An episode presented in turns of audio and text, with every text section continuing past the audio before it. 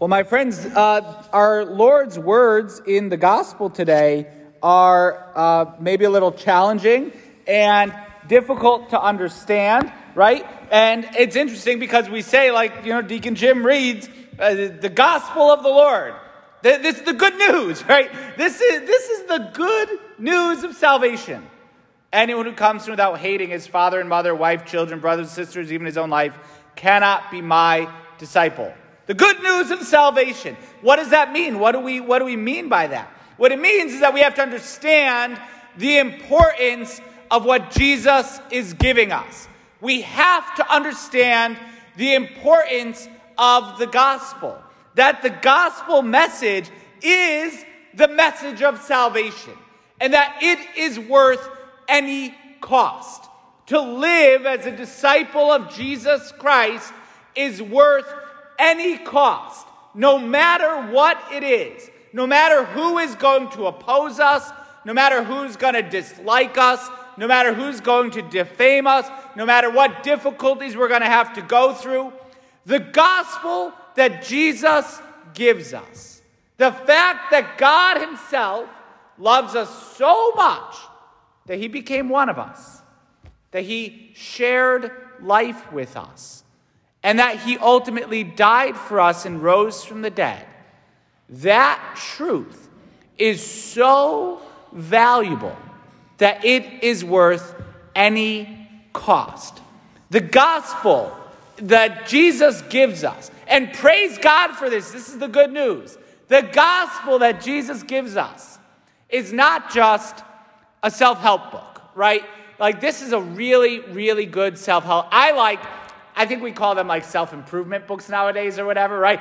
So much, like I love listening to the new. I just started. I think it's a bestseller, Atomic Habits, uh, which is really cool, and all kinds of other stuff. There's some good stuff out there. That's not the gospel. Those are good. They're bestsellers. You can buy them in an airport, I'm sure. Um, but that's not the gospel. The gospel is better than Atomic Habits or Deep Work or Seven Habits of Highly Effective People or whatever it is. The gospel is so much more important than that. The gospel is the saving kingdom of Jesus Christ. And again, the church built around the gospel is not just a social club. It's not just a group of friends. As important as to have friendliness and have community. This isn't a social club. We're the mystical body of Christ. We are the church of Jesus Christ, the bride of Christ. This is more than just a club. This is a community that rightly worships the one God. And so that is the value of the gospel. And that to live this requires, at times, sacrifice, it requires struggle on our part. It requires us to go outside of ourselves, to go out of our comfort zones, to even be willing to do things that we otherwise wouldn't do. We have a beautiful example of that in our second reading of the letter of St. Paul to Philemon. Now, I'm guessing that most people that haven't studied scripture haven't read Paul's letter to Philemon. There's no chapter, it's one chapter, right? It's, the, it's not the shortest uh, book in the Bible, but it's one of them and go read it. It'll take you like 10 minutes this afternoon, right? Go in the Bible, look for Philemon. Don't get it confused with Philippians. Philemon, it's like one page, maybe two pages, right? You got to find it. You may miss it if you don't look in the table of context. But what's the story there? Well, there's a slave named Onesimus, and he ran away. He, he, Philemon was the owner of this slave, Onesimus. And Onesimus was a runaway slave. And in running away, he found St. Paul and became a Christian. Saint and Philemon also, and separately, uh, was a Christian, right? And so Onesimus, now having been baptized, but as a runaway slave, is um, with Paul, and Paul asks Onesimus, first of all, to go back to Philemon and to try to reconcile and writes this letter that he sends with Onesimus to Philemon, saying, Look, you're offended, you're insulted, this was illegal. and I'm asking you to forgive him. I'm asking you to welcome him back, and not as a slave, but as a brother, as a brother in Christ, right? And ultimately to free him. That and that that is the the Paul is sending Onesimus back to Philemon. Probably difficult for Onesimus and probably difficult for Philemon. But you are brothers in Christ now, and you need to be reconciled. I'd rather never see you again for the rest of my life. Okay, good. Well, but you need to be reconciled. You need to go outside of your comfort zone to be willing to make those tough things. And Paul doesn't command Philemon to do this, right? It's so beautiful. Um, so that the good you do might not be forced, but voluntary.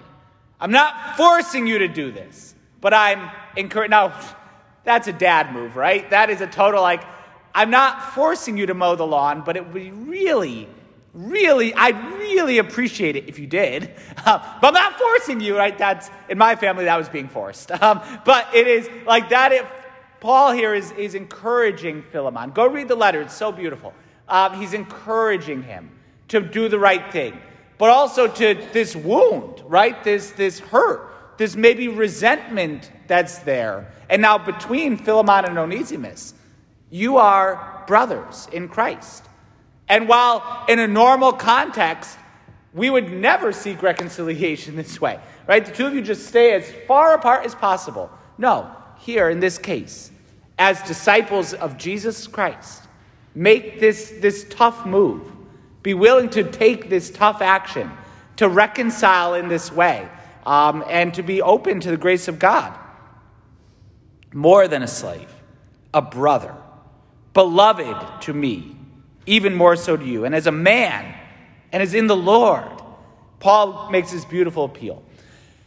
We have to ask, and we look at a, you know, how we live the gospel. What's the cost? What's the cost of being a disciple of Jesus Christ? It'd be foolish to say, I'm going to build a tower of faith and have insufficient funds, right? To say, no, I'm really not taking it seriously. I've, I'm going to build a house and all I have is Legos, right? It's not going to work. We need the stuff. We need to be willing to say that the gospel is worth everything. It's worth everything. We're commanded, and Jesus commands us to love father, mother, husband, wife, children, brother, sister, neighbor. But here, I think it's so important that we understand order of operations, right? This is what we're getting at the heart here. We're not being commanded to, to hate, but to understand order of operations. Every now and again, if I'm bored and scrolling through social media, something may, it'll regularly pop up every, you know, couple weeks or months or whatever. Um, that is, you know, someone puts like a math problem, right? Four minus three times five, no parentheses. And uh, the uh, order of operations, you have to do your multiplication, your division before your addition and subtraction, right? And you can't just go left to right. And so the answer there is negative 11, right? But that poor person that thinks they're so smart and is like, one, the answer is one, duh, right? Duh. Oh, no, the answer is five, right? The answer is five, duh. Um, no, like the answer is not, sorry. You did, everyone else got that it's negative 11, but you didn't, you didn't follow order of operations. Well, unfortunately, that happens more than just one person out of, you know, big group with the church. What's the order of operations? God comes first. Always. Always. If you don't do that, the whole equation turns out wrong. If we try to live our religion without God coming first, you get the wrong answer in the end. If it's family, convenience, God, family, God, friends, work, money, God, family, friends, uh, what is it? Um, unit Corps God country, right? As much as I love a few good men, unit Corps God country, that's bad, right? That's two steps bad. No, it's God comes first.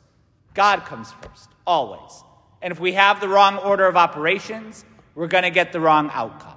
So, my friends, this is what our Lord teaches us today to live the order of operations, to recognize the value of what He's giving us. He's not giving us a Lego house. He's not giving us something that can come third or fourth place. We'll just fit it in there where we can. Rather, God gives us his own life. He gives us the saving truth of the gospel. And if we're going to receive it, we have to receive it at that value, or we don't have the right equation. So let's ask our Lord for this grace to love the value, to love what He has given us, and to be willing even to make tough and uncomfortable decisions when necessary so we can live out the gospel in our life and be faithful, loving disciples of our Savior Jesus Christ.